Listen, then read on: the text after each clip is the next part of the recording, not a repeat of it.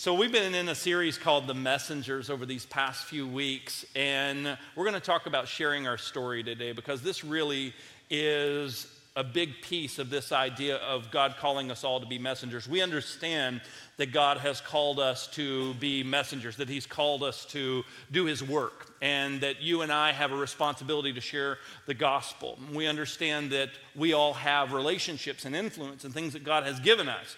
But a lot of times we don't know exactly what the next step for that is because we all don't understand that we have this story. And so uh, we may be intimidated or we may not feel like our story is very good or very important. We all have a story, though, whether we believe it or not. And sometimes we struggle because we think that our story doesn't have the impact that others do. Maybe our story is not as special or as weighty or as significant because maybe it doesn't have the wow factor, you know, the thing that where someone was, you know, destitute, laying in a ditch, you know, and, and they were, you know, thinking they were going to breathe their last, and then a light shone from heaven, an angel comes down, like, and you're just like, I, I can't compete with that. Like, I, I, I grew up in a church, and my Sunday school teacher asked me if I wanted to ask Jesus into my heart. Like, maybe, maybe that's your story, and you just just feel like that's, that doesn't compare. And so you don't feel like you really have something of worth to share. And maybe you don't even know like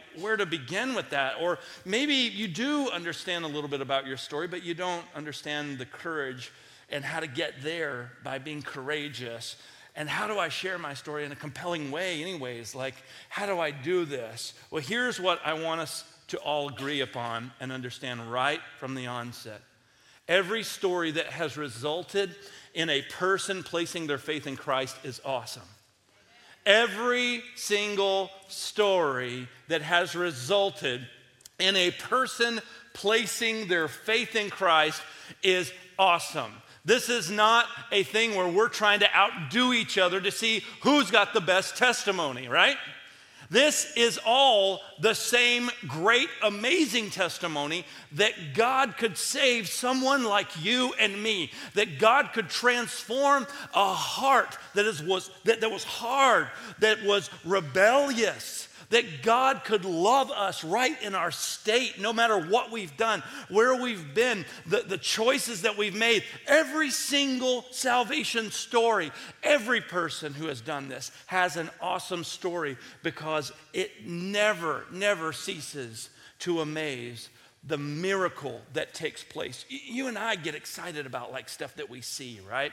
Like it'd be awesome if we saw like someone who couldn't walk, like be healed, and now they can walk again. We'd go like, oh, wow, that's so powerful. Wow, God is so powerful. He can make someone who didn't walk, walk, or someone who couldn't see, see. And, and we read these stories in the Bible, or someone who had this awful diagnosis that maybe was going to take their lives, and all of a sudden that person eh, has a clear medical diagnosis, and maybe that person person's been you. And that's awesome that you, you, have experienced the miracle of that. It's awesome that you've experienced that story. But no matter how awe filled those stories may be, there is no greater story than someone being destined for an eternity, separated from God forever, and now God snatches them out of the throes of, of hell and brings them into his family and loves them as one of his own children. There's no greater story than that. No matter how powerful everything else seems, no matter how, how impressive everything else seems, there's nothing that is more powerful than God changing the eternal destiny of someone. So now that we can be called his sons and his daughters. So here's what I want us to do, okay? Stop minimizing your story. Stop it. Stop it. Look at your neighbor and say, Stop it. Stop minimizing your story. So many people minimize their stories and they think that it's just not compelling to share because the basic truths exist in every story that ends in salvation. The same truths, they all exist sin, acknowledgement of sin, repentance, and acceptance of Christ's free gift. and wel- being welcomed into God's family. They all have that, those elements. It doesn't matter the surrounding circumstances. We all have those same elements in our stories if we are Christ followers, if we have truly placed our faith in Christ. And that story is amazing no matter what circumstances surround it. So here's what we're going to do today. We're going to examine the testimony of the Apostle Paul and how he shared his story with the Romans who had arrested him. So go over to the book of Acts and chapter 21, and we're going to read a little bit of text today about this story after Paul gets arrested. So, this is Paul. This guy was formerly called Saul, as we read in scripture, and he was an educated guy. He came from the right family, he went to the right school, he had the best teacher, like the teacher. If you remember from last week, we talked about this Gamaliel guy who like spoke up and like told all the guys not to mess with Peter and John and the disciples because if this is from God, then we can't stop it. That's the guy who taught Paul. He was super well respected, and he was the guy that you wanted to go and sit under his teaching. And Paul sat under his teaching. Out of all the tribes in the nation of Israel, Paul was from like the one that historically was known for being like the favored tribe, the tribe of Benjamin. Out of all of the sons of Isaac, Benjamin used to always get like a double portion of everything. You know, like when all of his other brothers would get one scoop of mashed potatoes, he got two. You know, at Christmas time, everybody else would get one Christmas present. Benjamin got two. He would always get like these favored blessings from his father. And so anyone who came from that lineage and from the tribe of Benjamin, the Israelites thought, wow, this person is favored, this person is special. Paul was from that tribe. He, he grew up with that heritage. He was a person who taught the law, a well respected Pharisee. Paul calls himself a Pharisee of the Pharisees, which being a Pharisee was like a huge deal in and of itself. And Paul's saying, Well, I was a Pharisee of the Pharisees. Like, I, I man, I was a well thought of, well respected guy. He got to park his camel up front at all of the, you know, grocery stores, at all of the, you know, restaurants, everywhere. You know, it was a big deal that Paul was this person. But when this church thing of Jesus Christ began to emerge, and the, the, religious leaders were persecuting the church, Paul was in on that with his zeal, with his passion, thinking that in persecuting the church, he's actually doing God's work. He still thinks he's doing this in the name of God because this isn't right. These people claiming that this Jesus is the Christ and Jesus is the Messiah. And so he was more than willing to throw his lot in with being a part of catching these people, outing these people. And he had developed for himself quite a reputation of being a person to be afraid of if you were a follower of Jesus. Because this guy was passionate, he was zealous. But on his way to Damascus to go arrest some more Christians and deal out more persecution, Paul encounters Jesus and he gets knocked off of his horse and he gets blinded and then he goes and, and, and actually uh, gets baptized. He regains his sight and he begins to start now a, a, ministry as he's trained up under different disciples and apostles and, and now he's teaching the bible. Wouldn't you think if you were alive back then wouldn't you think that like that was like a covert operation to like arrest more christians? Like wouldn't that be like the perfect covert operation that, oh, yeah, I'm sure, yeah, he became a Christian. Mm-hmm, yeah. Oh, yeah, we're going to welcome him in our meetings. And people struggled with this. They had a hard time thinking that this wasn't some kind of bait and switch, sneaky thing that Paul was going to come in and actually find the groups of Christians and they were going to have just some big, you know, arrest and persecution thing happen.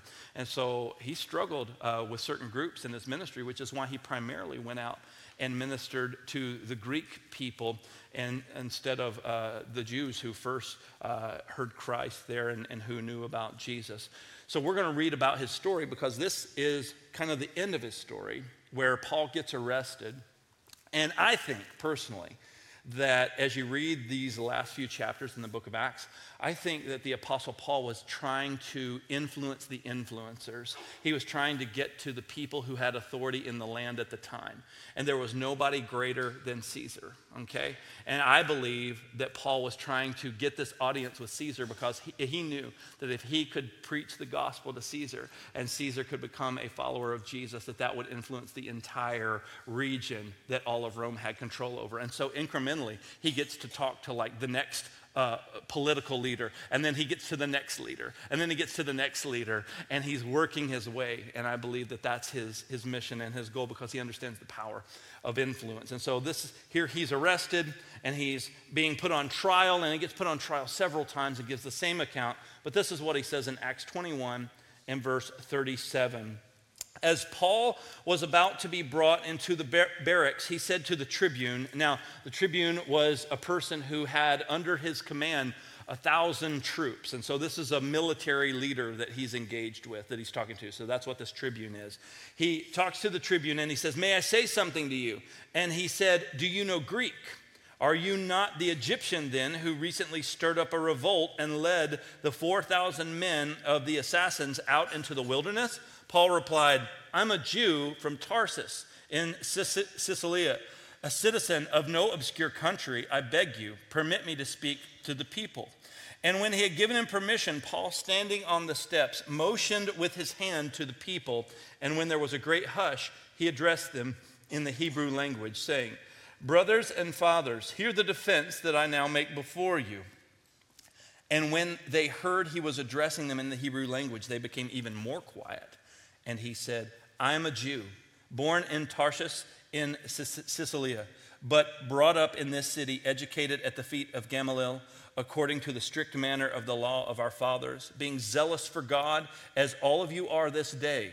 I persecuted this way to death binding and delivering to prison both men and women, as the high priest and the whole council of elders can bear me witness. From them I received letters to the brothers, and I journeyed towards Damascus to take those also who were there and bring them into bonds to Jerusalem to be punished.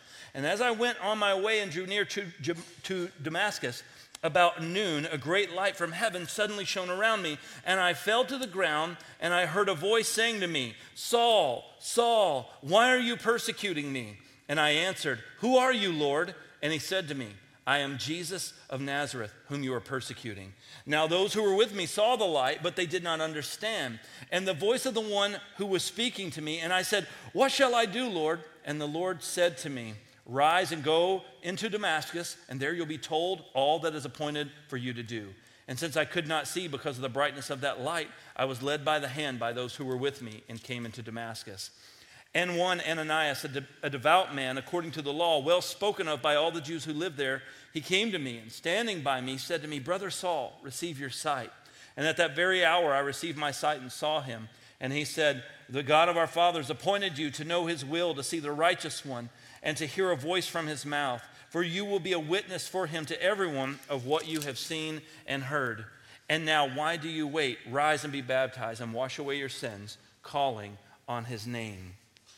I love the way that this story first starts out, where this tribune has Paul as his prisoner, and he begins to ask him questions about like who he is. He wants to know why is this guy ended up at this point in life? What has caused him to be brought here? Because like he probably doesn't know a whole lot about this guy. He's thinking, "Are you that Egyptian who like led that crew of like 4,000 assassins and like all those people. That, like, is that, is that you? Is that why you're here? And he's like, no.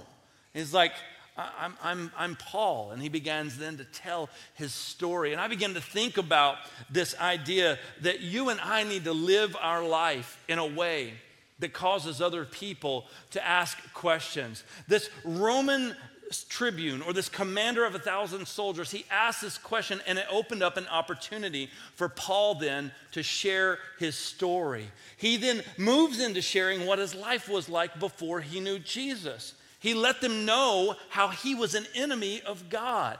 And then he then describes the moment he knew Jesus was the Christ, and he describes how he then obeyed Jesus through water baptism.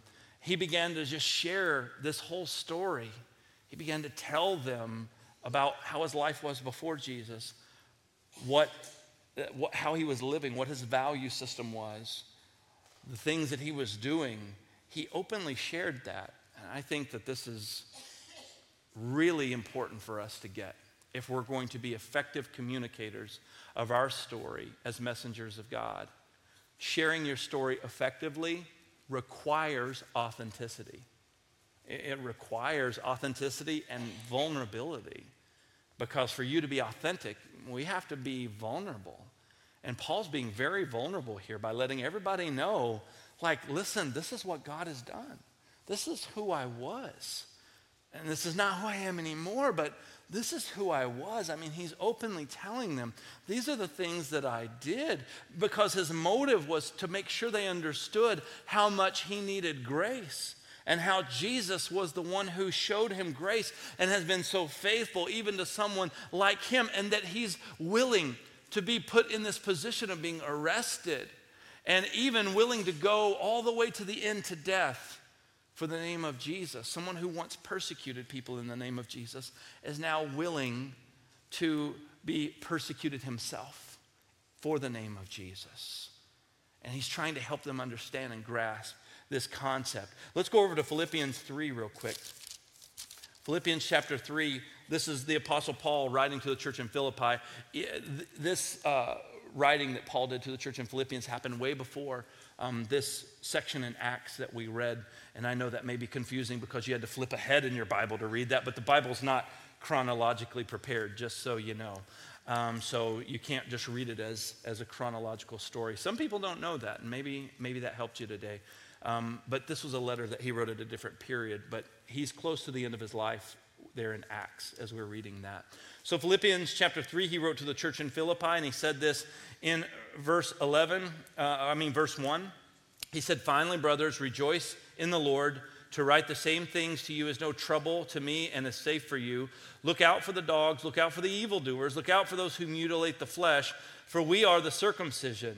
In other words, we're set apart, who worship by the Spirit of God and glory in Christ Jesus, and put no confidence in the flesh though I myself have reason for confidence in the flesh also. If anyone else thinks he has reason for confidence in the flesh, I have more. Circumcised on the eighth day of the people of Israel, of the tribe of Benjamin, a Hebrew of Hebrews, as to the law, a Pharisee, as to zeal, a persecutor of the church, as to righteousness under the law, blameless. But whatever gain I had, I counted as loss for the sake of Christ. Indeed, I count everything as loss because of the surpassing worth of knowing Christ Jesus my Lord. For his sake I have suffered the loss of all things and count them as rubbish in order that I may gain Christ and be found in him, not having a righteousness of my own that comes from the law, but that which comes through faith in Christ, the righteousness from God that depends on faith, that I may know him and the power of his resurrection and li- listen to this, and may share in his sufferings, becoming like him in his death, that by any means possible I may attain the resurrection from the dead. This is a much different guy. He's letting them know this is who I've been, and this are all the great things about my life before I knew Christ. And guess what? All of my trophies, they're nothing.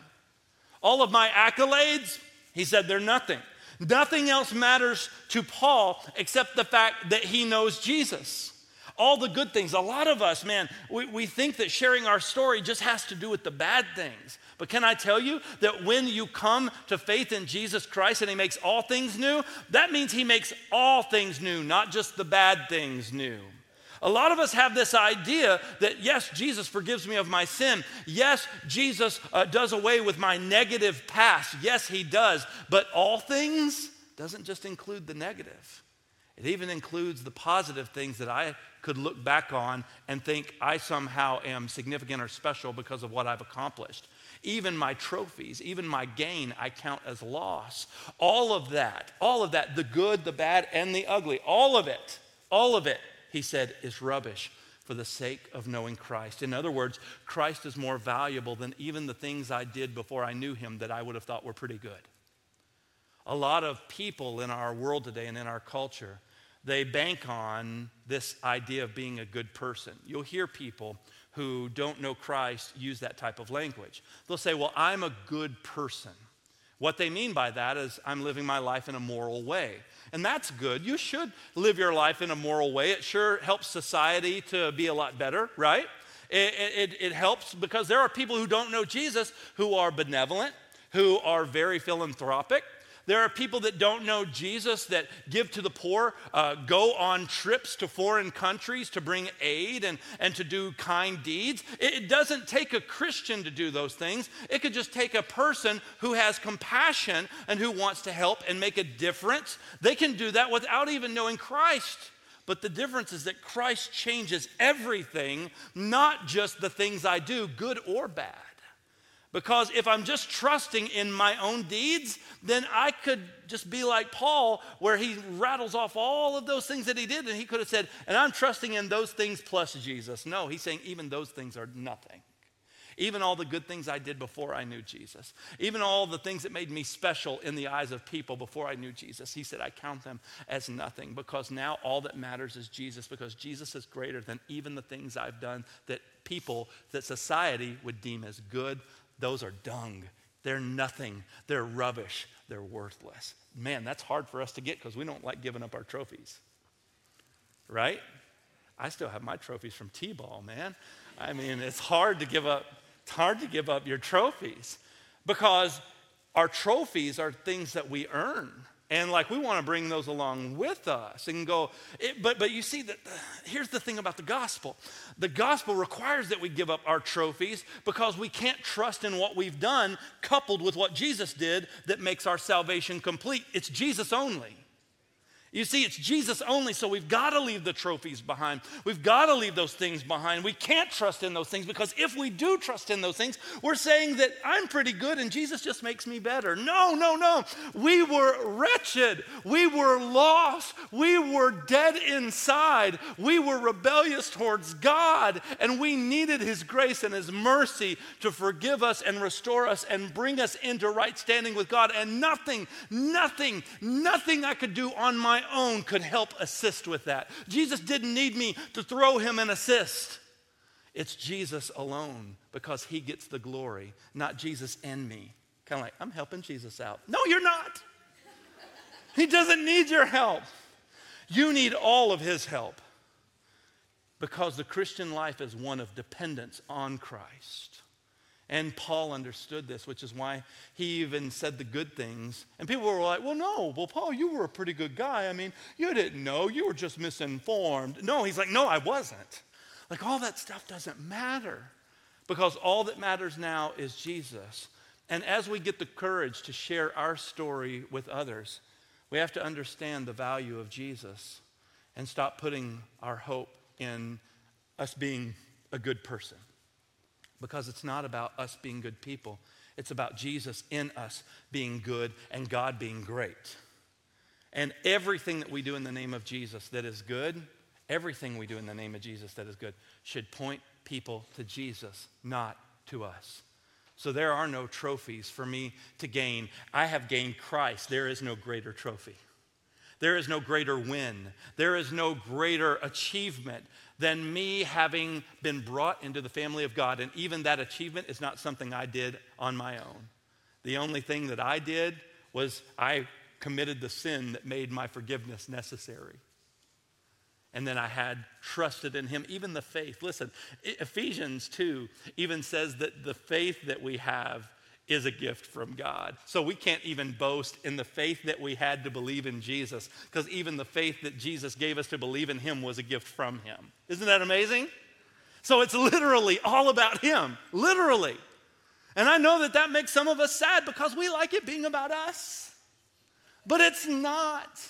When we say it's not about you, we literally mean it's not about you, it's not about me, it's all about Jesus, and it's all about us living this life of total dependence. That's why Jesus uses verbiage like we have to die to ourselves, pick up our cross daily, die to ourselves. That's why this type of language is used, because it's not about us, it's about Christ in us, the hope of glory. Not you in you, the hope of glory. Christ in you, the hope of glory. Not Christ in you and you help out sometimes. No, it's just Jesus. Jesus plus nothing equals everything. So the gospel is about transparency and authenticity because nobody's story is perfect. Nobody's story is clean without challenges. The authenticity of Paul's story actually brings glory to God and it connects with the heart of other people because he was not concerned with impressing other people with himself. He wasn't concerned with how they thought about him. His motive was just making sure that they understood how much they needed the grace of God because he made himself an example by being vulnerable and saying, Because this is how much I need the grace of God. Don't you connect with real people better than fake people, anyways? Don't you go, man, I like hanging out with like real people where I can just be myself and I don't feel this, this pressure to have to be someone else or impress someone or for someone to, oh, well, they said this. Oh, I don't know about them. Or, oh, they do that. Oh, oh, you know, or eh, all that stuff. Man, it's just so great when you can just hang out with real people and and that's what the church of Jesus Christ is supposed to be. That's what the body of Christ is supposed to be. People who are just real with each other. Because guess what? Just, just because we found Jesus doesn't mean that our life is perfect and we've got it all figured out, right? But we've got the most important thing figured out, and that's that we need Jesus. And as long as we keep that as the main thing, God is going to work in us the rest of the things that need to be worked out for His glory as we continue to seek Him, to get to know Him, to grow in Him, to surround ourselves with other people who can speak life into us and help us walk through things without fear of judgment or, or being kicked out or ostracized or being, being, being thought of differently. No, no, no. Like, that's where you're at, man. That's your story. That's why I hate it when people find out that I'm a pastor that don't know me in the context of our church because they get weird around me. And, and, and I bet you have some friends that when they find out you're a Christian or you go to church, they start acting weird. Like maybe you have a coworker you've worked with for like, you know, three, four months and you really like that person. This happens to me like at the gym because all of my coworkers are Christian because it's required. But, but, but, but when I'm like in the gym when I'm in the gym, like I, I, I made friends with some, some guys because, you know, you go in, you do your thing, you know, you're clanging and banging, lifting, you know, all that stuff. And guys don't talk to each other. And oh, but every now and then you need a spot and you're like, hey, bro, can I have a spot? Because that's how I talk in the gym. Hey, bro, can I have a spot? And they're like, yeah, I'll give you a spot. And they're like, all right, yeah. And like you're working out and stuff. And, and, and then one day the conversation comes up because they know you, they see you, you're there at the same time they're there. And then they say, well, what do you do for a living? Uh, I'm a motivational speaker. No, I had to stop. Here, here's, here's, what, here's what happens every time without fail. I'll say, I'm, I'm the pastor at, uh, at Bettendorf Christian Church, and they'll go, uh, oh, oh, well, um, uh, you know, if there's anything I've said over these past few months, uh, all of a sudden it becomes like confessional time or something like that. And it's super weird for me because, and, and, here's what I always tell them, and this is what I always tell them to diffuse the situation. Sometimes it works and sometimes it doesn't. But when people start treating me that way, I'll say, Did I act any different towards you before you knew that I was a pastor? And I'm like, Well, well no. And I'm like, Well, then why don't let's do this. Let's make an agreement. You do your best job of being you. I'll do my best job of being me. And if you ever need anything, you know I'm here for you.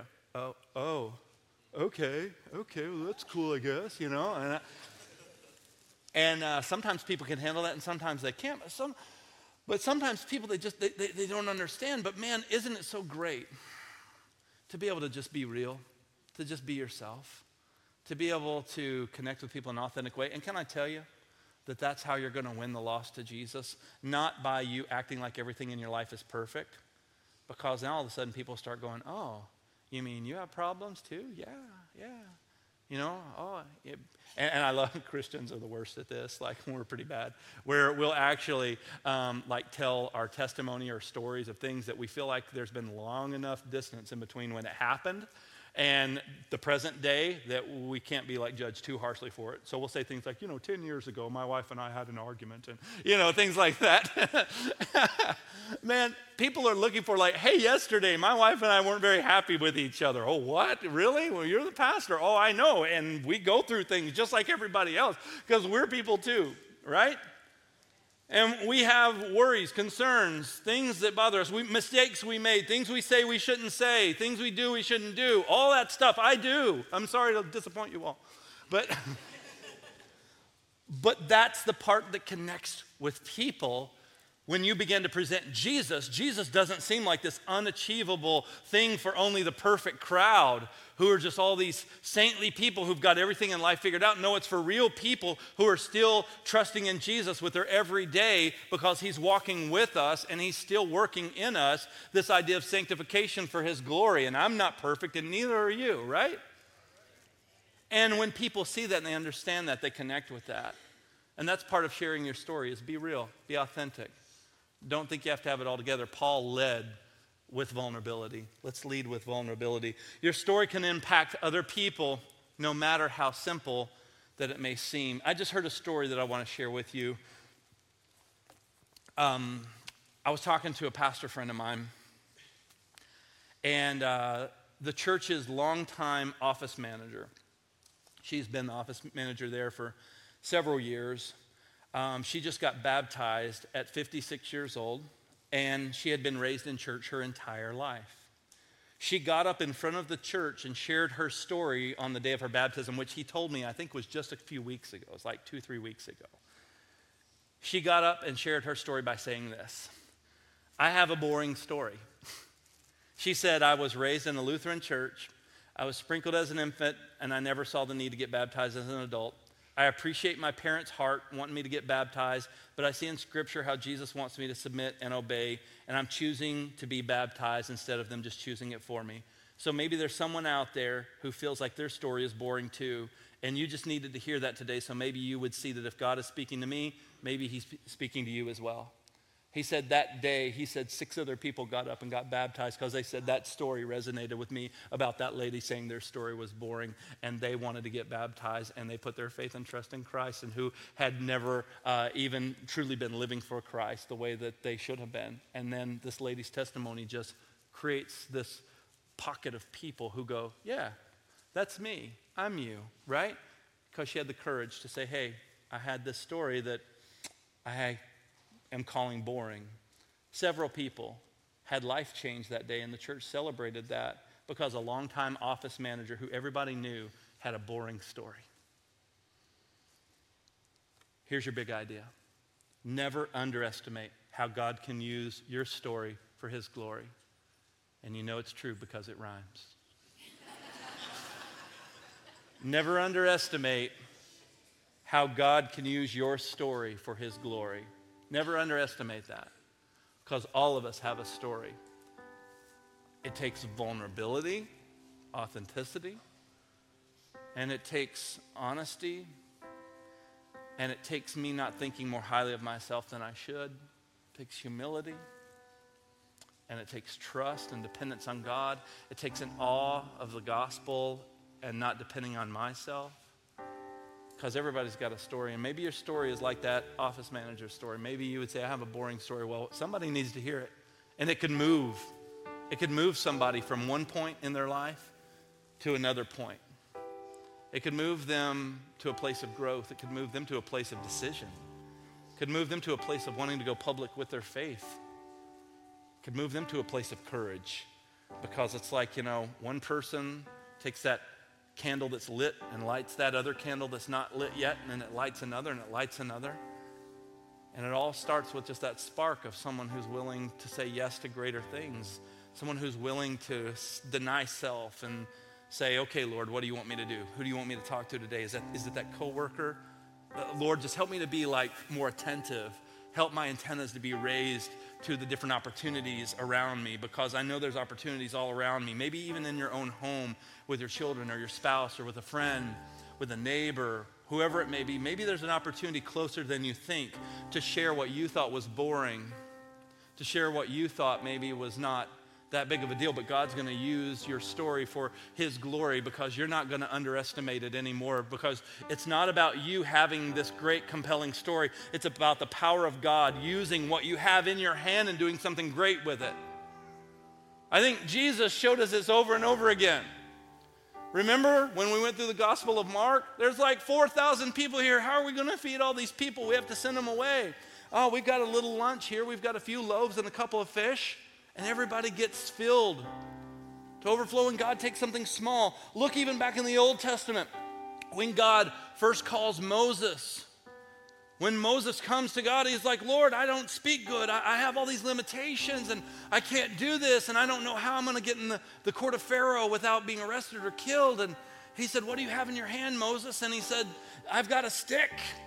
And he says, Okay, throw your walking stick on the ground. And and Moses throws his walking stick on the ground and it turns into a snake. And God uses this simple stick and does something that seems simple, something that seems insignificant, something small like a lunch of just a few loaves of bread and a couple of fish, a stick in someone's hand. He takes something small that looks like it can't be anything special on its own. And guess what? It's not on its own. On its own, it's just a stick. On its own, it's just bread and fish. But in the hands of God, it becomes something miraculous. Your story may look simple, and it is, but it can become something powerful in the hands of God if you will trust Him with it and you will use it and have the courage to be a messenger for God, to be a messenger of grace, to have that passion, that fire, that willingness. Lord, give me an opportunity to share my story with somebody. Lord, help us do this because all of us have a story to share. Help us to share our stories with courage and with faith in you, trusting you for the outcome, you for the end result. In Jesus' name we thank you. Amen.